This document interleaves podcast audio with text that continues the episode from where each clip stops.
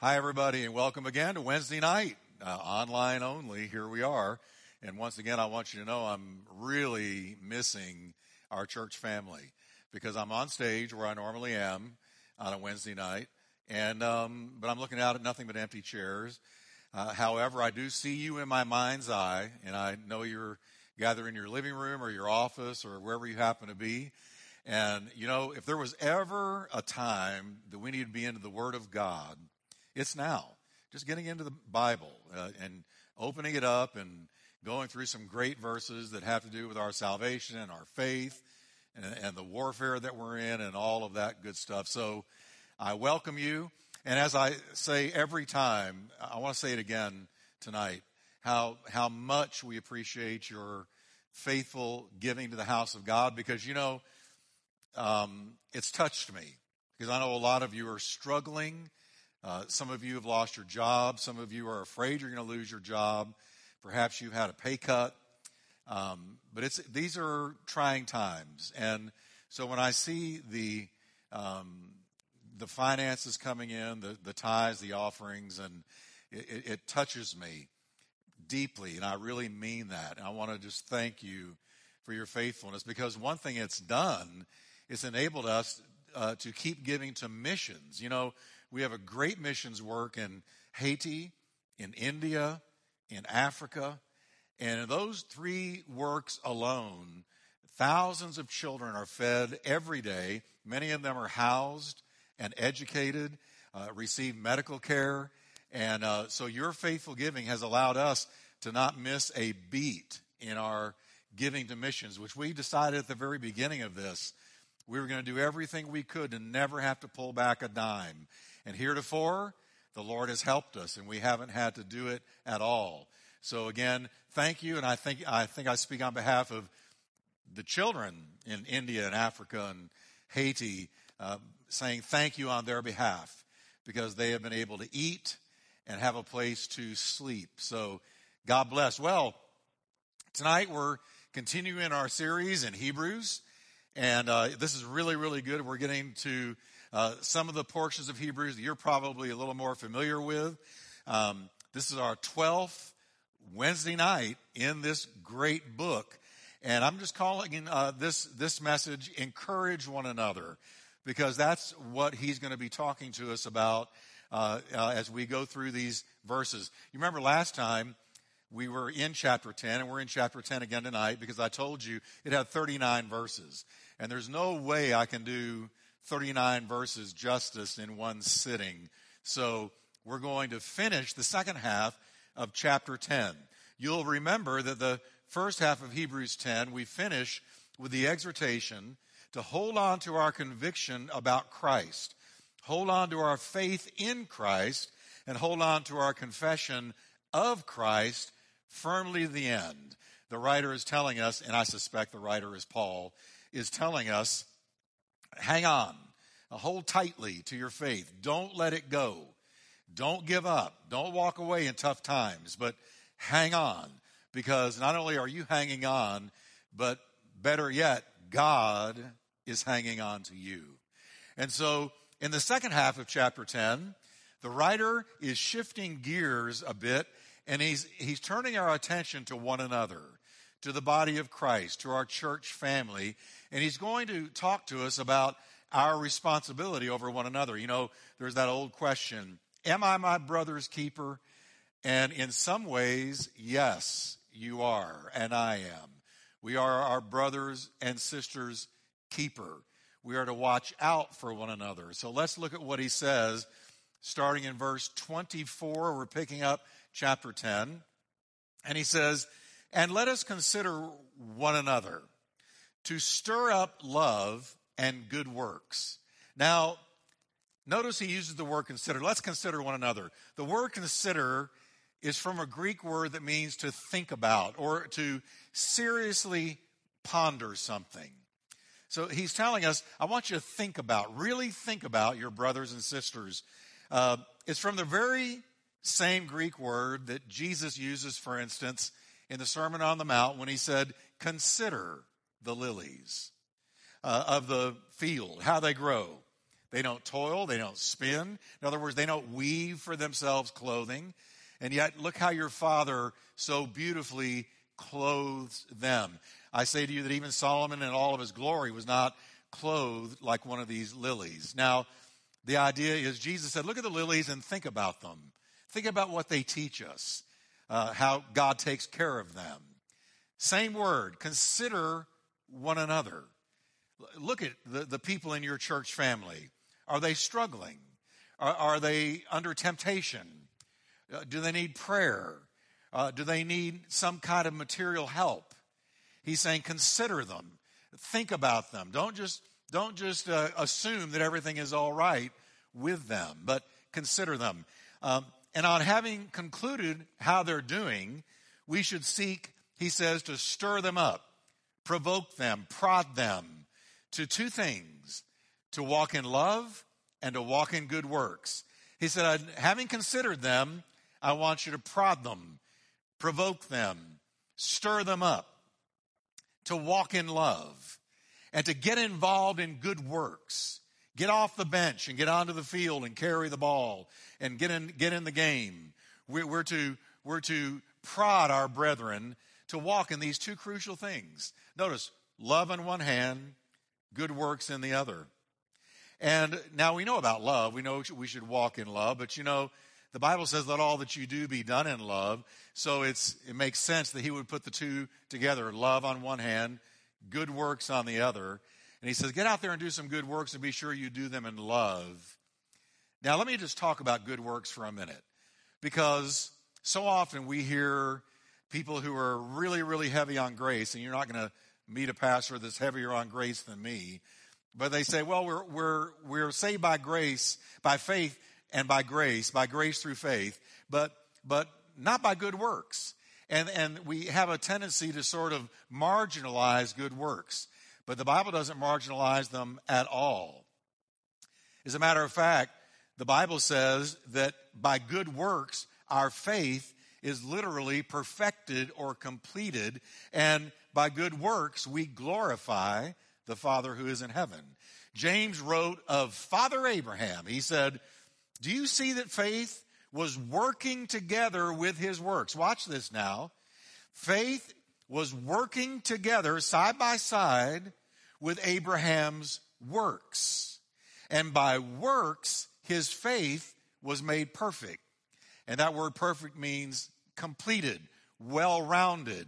His faith was well rounded or, or finally came to maturity when he mixed faith with good works.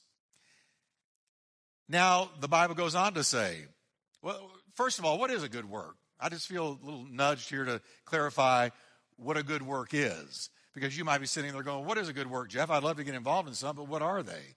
Well, a, a Bible or, or a good work is something a Christian does for the glory of God, out of love for God, in obedience to God, to produce the fruit of the kingdom of God. I'm going to say that one more time.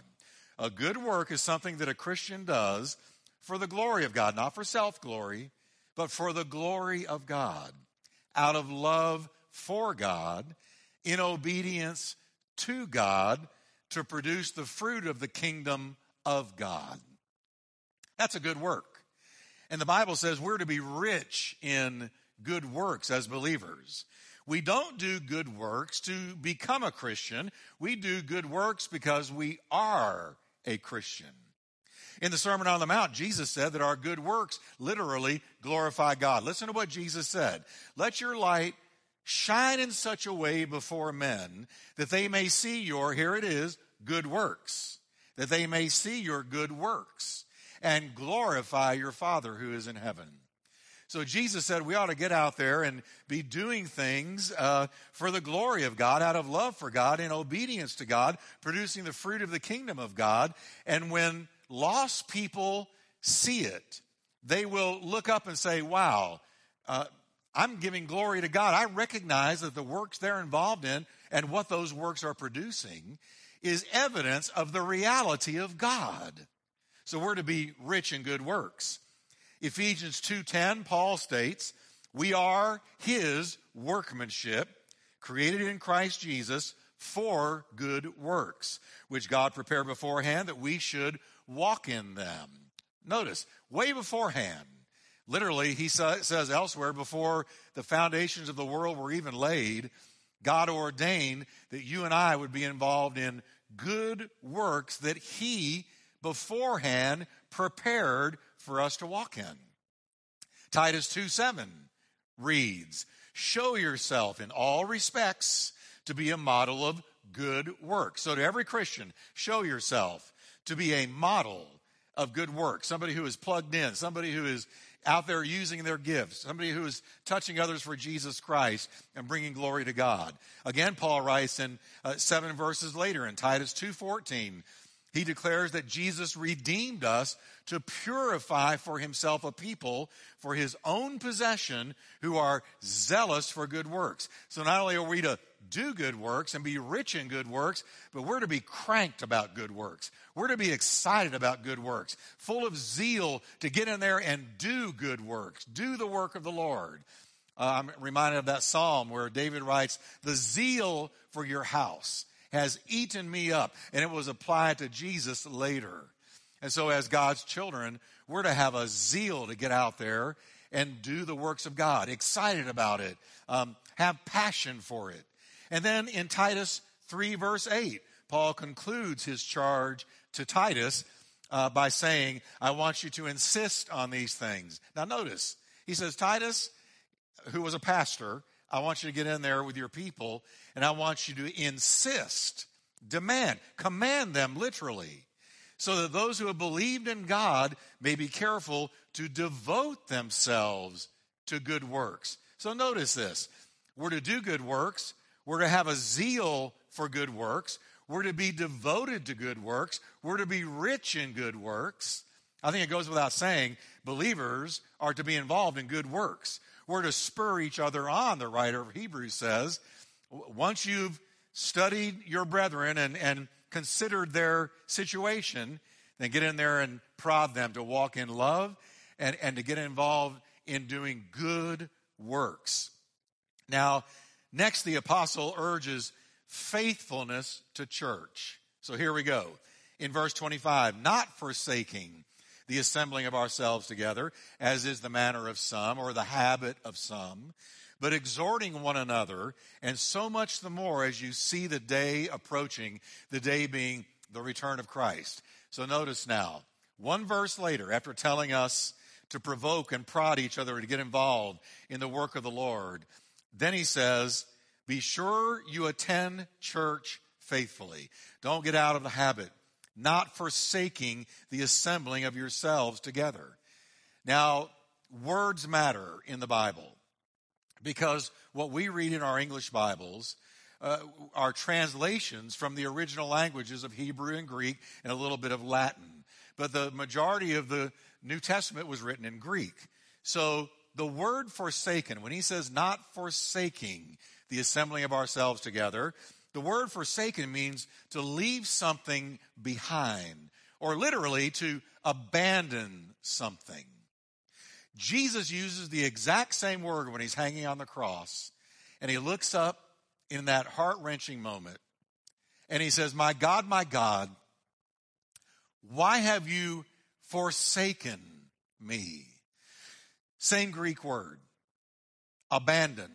Why, why have you abandoned me? Why have you left me behind? Of course, we know that that very serious and mysterious moment Jesus Christ was taking upon himself the weight of the sins of the entire world, and the prophecy of Isaiah was being fulfilled. He has laid on him the iniquity of us all. Jesus Christ on the cross did not literally become a sinner, but he became a sacrifice for sin. And the Bible says he took upon himself the iniquity of us all. That's when he said, My God, my God, why have you forsaken me? But my point is, it's the same Greek word that the writer of Hebrews uses when he says, Don't forsake, don't leave behind, don't abandon the gathering together of the saints. And, and I can almost hear the Lord asking many people in our day the same question regarding church attendance, gathering together with the saints. Why have you forsaken me? Why have you abandoned the gathering together of the saints. Now, you know, I have pastored quite a long time now, uh, 36 years actually. And so I've seen many, many times in my pastoral career people get out of church for one reason or another. They get offended over something or they get so busy with life that they eventually get out of the habit. And that's why Hebrews uh, 10, the writer says, as the habit of some is, they, they get out of attendance uh, to the church gatherings. And I've seen them get out there, and I would, you know, every once in a while run into them, and I've had them say to me, literally, well, you know, I get with God every day. Uh, and on Sundays, I, I watch somebody on Christian TV, and I get in the Bible myself, and, I, and I'm doing just great. But see, when they say that, they're really saying God's word is wrong. And you got to be very careful when you say God's word is wrong. Because the biblical text here says, don't forsake the assembling or the gathering of yourselves together as the manner of some is. Don't leave it behind. Don't abandon it. Because isn't it interesting that Jesus said, where two or three or more are gathered together in my name, I am there in the midst of them. So in a way, when we abandon the gathering together of the saints, we're abandoning something that the Lord Himself is in. And so, in a way, it's kind of abandoning Him when we abandon His people and we abandon gathering together. In one respect, it's like abandoning Him because He has already told us when you gather together, I'm there. And there, you know, time and space won't allow me to get into an exhaustive treatment of this uh, all the reasons we should remain faithful to the gathering together of the saints. But again, I want you to, to note that uh, right after he says, I want you to provoke one another to love and good works, in the very next verse, he says, Don't abandon the very place where those two things happen most. And that's the gathering of the saints. So, uh, I, know many of you are so looking forward to being able to gather together again and I think a lot of people during this uh, time where we literally have not been able to, it's, it's occurred to you what it really meant to you. Uh, you can't beat getting together with God's people in the house of God worshiping Him, the Spirit of God falling, the Lord speaking, saying hello to one another, encouraging one another, prodding one another to love and good works, praying for one another. There's just something about that gathering that God owns. And so I'm so looking forward to being able to do it again. Now, next, the writer will deal with one of the front burner topics of the latter part of Hebrews, and that is the subject of faith. I mean, we're about to head into the, the great hall of faith in Hebrews 11. And so in the latter part of chapter 10, he's going to start heading there talking about faith. But before he does, he's going to talk in some very somber words about the danger of rejecting our Lord Jesus Christ by faith. He's going to talk about the danger of not coming to him by faith for our salvation. So these are somber words, but I'm going to read it because it's the Word of God. This is the biblical text. So he says in verse 26 For if we sin willfully, after we have received the knowledge of the truth, there no longer remains a sacrifice for sins. Wow. He goes on. But a certain fearful expectation of judgment and fiery indignation which will devour the adversaries. Now, folks, this is judgment talk. And a lot of people in our day, political correct atmosphere that we're in in America, uh, we, we don't talk a lot about judgment in the house of God where we really should. Because you know the Bible talks more about God's judgment than God's love? It really does. Because we need to hear it. Because our eternal destiny uh, hinges on what we do with Jesus, and that's what the writer is about to go into. Now, with verses like what I just read, it's very important to remember three key tools of Bible interpretation. So listen carefully. Here comes the three key tools of Bible interpretation context, context, and context. Now that's easy to remember, isn't it? What do I mean by context? I mean, what came before the passage, what comes after the passage, and what was the historical context of the passage. I mean, if, if you had a, uh, let's just say a boyfriend or a girlfriend, or let's say your spouse was in another country and you were sharing letters back and forth, what would your boyfriend or girlfriend or spouse think if they sent you a five page love letter and all you did was read the middle line? What would they think about that? Well, they would think, well, if all they care to read is the middle line, then they're not real curious about what I had to say before it or what I had to say after it, and they can't really understand the full letter without reading what was before and what was after. It's the same thing with the Word of God. We need to learn the three key rules of Bible interpretation context, context, context. What comes before the passage, what comes after it, and what was the historical context in which it was spoken.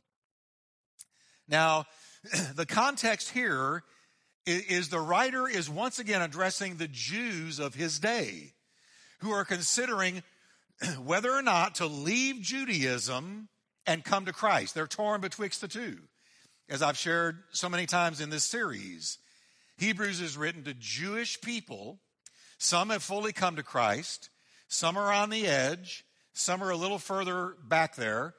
And a, a good number of them were wondering do I actually leave Moses and Judaism and the temple and the sacrifices and everything I've been raised in and my granddaddy was raised in and all my descendants were raised in to embrace Jesus Christ who has abolished the entire Old Testament sacrificial system? Do I fully come to Jesus or not? He's writing to them.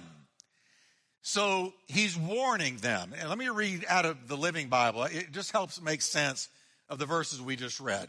So here it is again. Here is uh, Hebrews 10, verses 26 and 27, one more time. If anyone sins deliberately by rejecting the Savior after knowing the truth of his forgiveness, in other words, you've heard the gospel, this sin is not covered by Christ's death.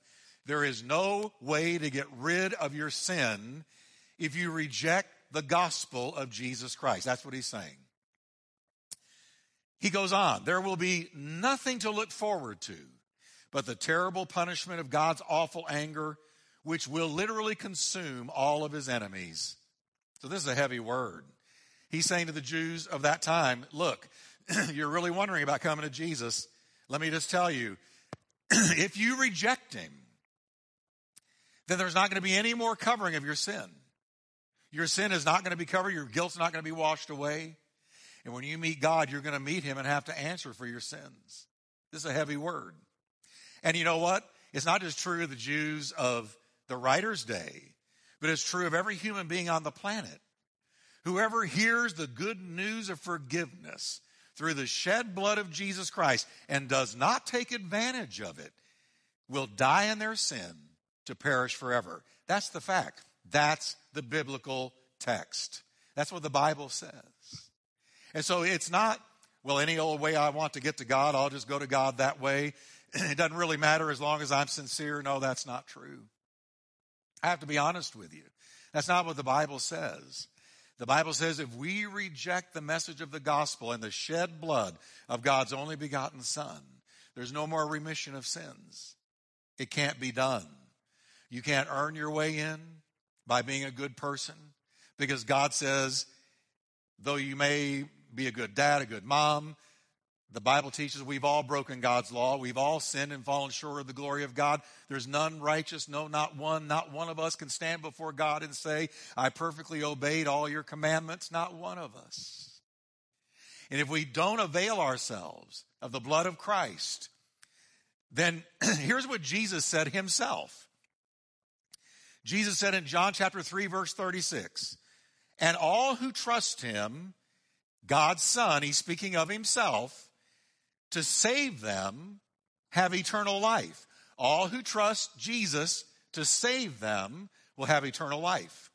Those who don't believe and obey him shall never see heaven. Jesus said that. I didn't say that. Nobody, no man made that up. Jesus said that. If we don't trust him to save us, we will never see heaven. but the wrath of God remains upon them. These are the words of Jesus. Somber words. Paul the Apostle also warned listen to how heavy Paul gets with this. When the Lord Jesus appears suddenly from heaven in flaming fire with his mighty angels, he will bring judgment on those who do not wish to know God and who refuse to accept his plan to save them through our Lord Jesus Christ. They will be punished in everlasting hell. I'm going to read that again because is this hellfire and brimstone? Actually, yes. Paul the Apostle writes somberly to the whole world they will be punished in everlasting hell, forever separated from the Lord, never to see the glory of his power. See, I think that's what hell is. Flames, I don't know. That's the way it's described. But to me, what makes hell hell is to be forever separated from the presence of the Lord. And that's what Paul wrote there. And that is Paul being moved by the Holy Spirit. So though it's Paul writing it, it's the Holy Spirit speaking through him. It is the Lord Jesus guiding his, guiding his heart and his words. Paul is affirming what Christ said. So the writer of Hebrews in chapter 10 is saying, look, he's telling the Jews of his day, and by default, the entire world forevermore until Christ comes, if you don't take advantage of Christ's shed blood, you will perish forever, be separated from the Lord forever, and there will be no recourse. That's very hard for me to wrap my mind around. But the Bible says it. And if the Bible says it, I accept it. Because the same Bible that tells me God loves me warns me that God will judge me if I reject his son. So the writer of Hebrews again says, if anyone sins deliberately by rejecting the Savior after knowing the truth of, of forgiveness, the gospel, this sin is not covered by Christ's death. You know what this does? This blows universalism completely out of the water. Universalism teaches that when Jesus died on the cross, his blood covered everybody. And nobody needs to repent. Everybody's going to go to heaven. And as crazy as that sounds, there are thousands of people, tens of thousands, all over the world that have accepted that false doctrine. And I happen to know of a couple of good preachers um, who used to be sound who have bought into that and have fallen away from the Lord and gone into this false doctrine that God, Christ's blood covers everybody, and, and there's no need to fear hell on anybody's part because Jesus, when he died on the cross, his shed blood covered the sins of every human being forevermore. That's a false doctrine. And these verses prove it because he says, and Jesus said, you must place faith in him individually. And if you don't, then you will face God's wrath and God's judgment. Now, after these heavy words, he takes his Jewish readers back to Moses' day. He reminds them of Moses' time. Verse 28, chapter 10 of Hebrews. He said, A man who refused to obey the laws given by Moses was killed without mercy. If there were two or three witnesses to his sin, and that's the way it was in Moses' time. If two or three people came forward saying, for instance, that uh, a, a man had committed adultery with a woman, and it was proven to be true, they were stoned to death. And I, and I know that's heavy. But the writer is making a point. Sin got you killed in Moses' day. But now the apostle, writing Hebrews, draws a parallel to Christ in verse 29. Think how much more terrible the punishment will be for those who have trampled underfoot the Son of God, treated his cleansing blood as though it were common and unhallowed or unholy, and insulted and outraged the Holy Spirit who brings God's mercy to his people. In other words, if, if people lost their lives in Moses' time for refusing to obey God's law, how much more serious it will be for those that reject the mercy and grace offered them through Christ's shed blood. Wow. See, when we go before God, listen to me closely. Let me talk, let me just talk shop with you for a minute. When we go before God, when the whole world goes before God, on the judgment day the Bible so clearly warns of and speaks of. When you face God and I face God, when the lost world faces God, how much money you made won't matter. Your college degrees will amount to nothing. If you never got a traffic ticket, that won't matter. If you never had to deal with the police, none of that matters at all.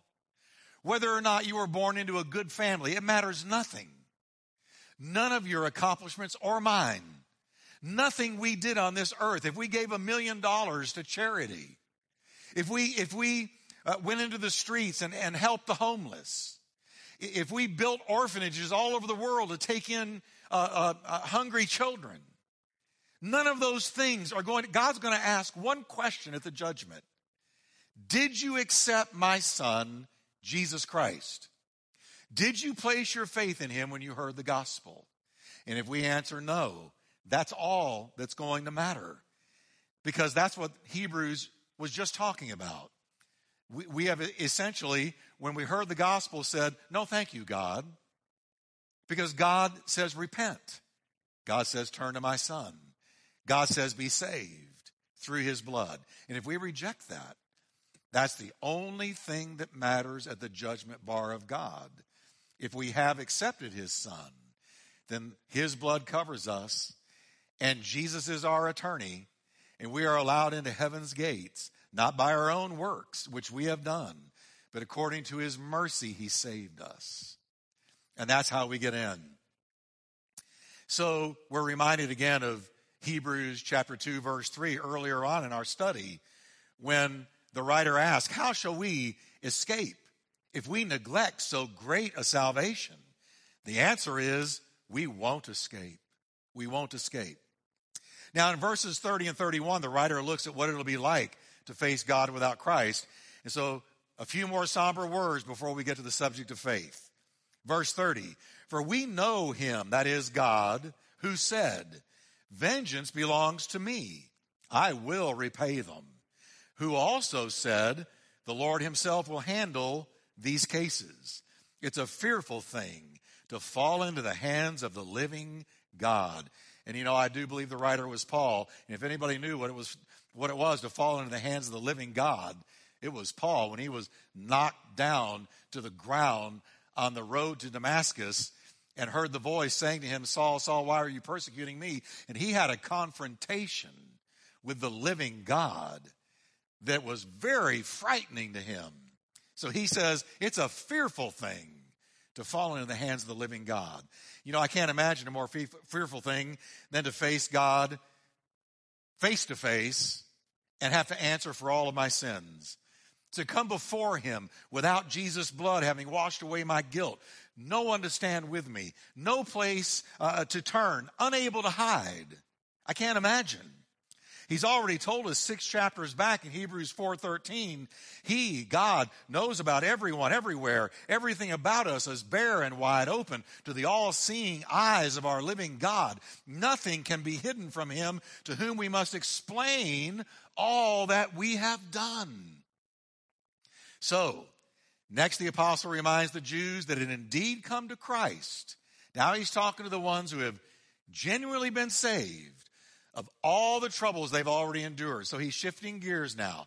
Having warned those who were close to receiving Christ, who are still on the outside looking in, or still walking around the edges, tipping their toes in the water, but not, not fully coming to Christ altogether. He's done talking to them about the coming future judgment. And now he's addressing the Jewish people who had genuinely been saved. He reminds them of all the troubles they've already endured, starting from the moment they were first saved. Listen carefully to his description of their trials, and you know, we're all going through some real trials right now, but maybe as I read uh, uh, uh what these early Jewish converts went through, it'll help us to feel a little bit better about where we are. He says in verse 32 through 36, but recall the former days in which, after you were illuminated, you were saved you endured a great struggle with sufferings, partly while you were made a spectacle, both by reproaches and tribulations, partly while you became companions of those who were so treated. Verse 34 For you had compassion on me in my chains. That again, that is so Pauline. That is of Paul, talking about chains. That's another verse that makes me pretty sure Paul wrote Hebrews. But I digress. Let's move on. He goes on, and joyfully accepted the plundering of your goods, knowing that you have a better and an enduring possession for yourselves in heaven. Listen to what they went through. As soon as these Jewish converts accepted Christ, great struggle, sufferings. They were made a spectacle of. That means they were mocked and ridiculed and made fun of publicly, both by reproaches and tribulations. They were lumped in with Paul and the others who were so persecuted. They had their goods plundered. That means, I guess, the authorities came into their houses and arrested them and, and, and took all of their worldly belongings. They lost home and possessions, things that they had purchased and that were theirs, but they were plundered because of their confession of Christ. So the apostle is reasoning with them because they are in the heat of persecution. He says, essentially, you've been through so much already. You've already paid such a high price for your faith.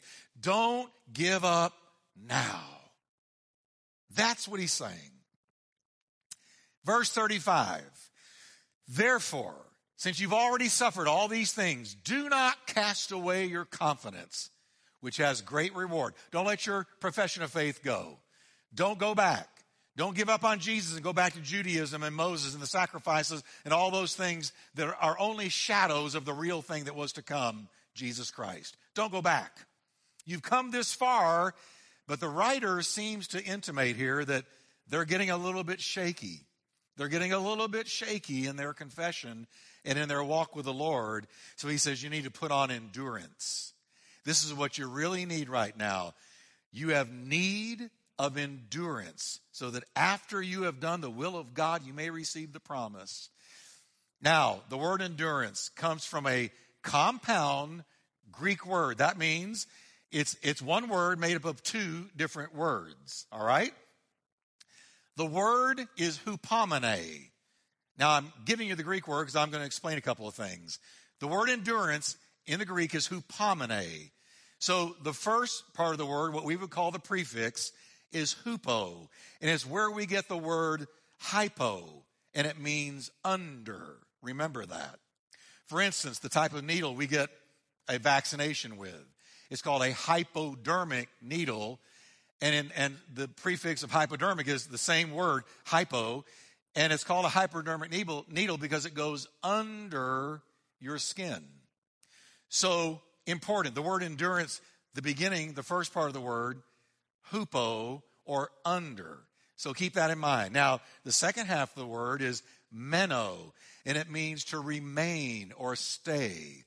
So if you take hupo, meno, and put them together, it's talking about remaining under a load with a spirit of joy. It's talking about how God empowers the believer to remain or endure under a load that God has allowed into your life. Like right now, we're under the load of this uh, virus, coronavirus. Uh, we can't meet. Uh, you know, we're when we go to the store, we're wearing gloves. There's restriction on restrictions on us right now, and so we're under that load. So he says you have need of endurance when you're under something like this, uh, of remaining meno under hupo, remaining under the load with a good attitude of joy and faith. He said to the Hebrews, in the midst of all this persecution, you need endurance to make it to the end. You need God's help to remain under the load until you get to the other side. The God given ability to keep on going. This is what we all need right now. While under this load without fainting and without quitting, without putting up the white flag. Now, not just the virus that we're dealing with, but let's say you're in a marriage right now that is uh, under some pressure, you're, you're, you're under some trouble, you're having trouble getting along, or you're, you're in a, a difficult moment in your union with your spouse. And what does God say? Does He say, run? No. He says, you have need of endurance. You have need of remaining under the load of this with joy and an attitude of faith until I carry you to the other side. You have need of endurance. So, as the chapter closes, the writer gives them a major incentive to stay with it. Here's the incentive. Verse 37 For yet a little while, and he who is coming will come, and he will not tar- tarry. Now, he's quoting Habakkuk chapter 2, verses 3 and 4 here. All right? He who is coming, that's Habakkuk. He who is coming will come and will not tarry. So, hupomene, uh, hupomeno, stay under it. Uh, stay strong. Cling to Christ. Let him strengthen you. Don't give up. He's going to carry you. He's going to keep you from fainting or quitting. The Lord is going to return. He's telling them one day you will see his face. It reminds me of the words of Paul to the Romans. He said, I consider that the sufferings of this present time are not worthy to be compared with the glory that is to be revealed to us. So keep your mind, the writer is telling them, on the Lord's return. I know you're going through difficult times. I know the persecution is hot. I know you've lost your earthly belongings. I know you've been made fun of and mocked and ridiculed, but hang on. Don't give up. Keep your mind on the Lord's return. Our brief stay on this earth will soon be over, and all of our troubles are going to be swallowed up in the glory that is soon to be revealed. And the conclusion to chapter 10 is what leads us into the next chapter 11 because he's about to now talk about faith. He says, Now the just shall live by faith. That's also Habakkuk chapter 2. Now the just shall live by faith. What is the sum of all these things in chapter 10? The just shall live by faith.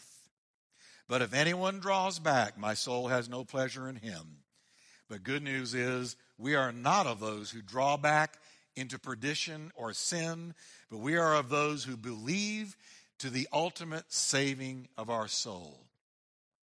So, next time, we're going to be starting chapter 11, probably the chapter you as a Christian are most familiar with. But just keep in mind that chapter 10 led into it. And the writer addressing these, these Jews, some who were far from Christ, some who were really considering coming to Christ, and then finally those who had come to Christ. And that includes all of us. And he says, hang on, stay close to Jesus. He's strengthening you. He's going to help you to endure. You're going to make it to the other side of this valley. He's working a work in you. And soon and very soon, we're going to see the King. So, amen. Great chapter, wasn't it? I love this book of Hebrews. It's so rich. And again, I want to thank you for being with us online and thanks for tuning in and staying with us and for your support of your church, Turning Point Church, and know that we're reaching tens of thousands of people every day throughout America on the Life Talk radio broadcast in every time zone, 30 minutes a day.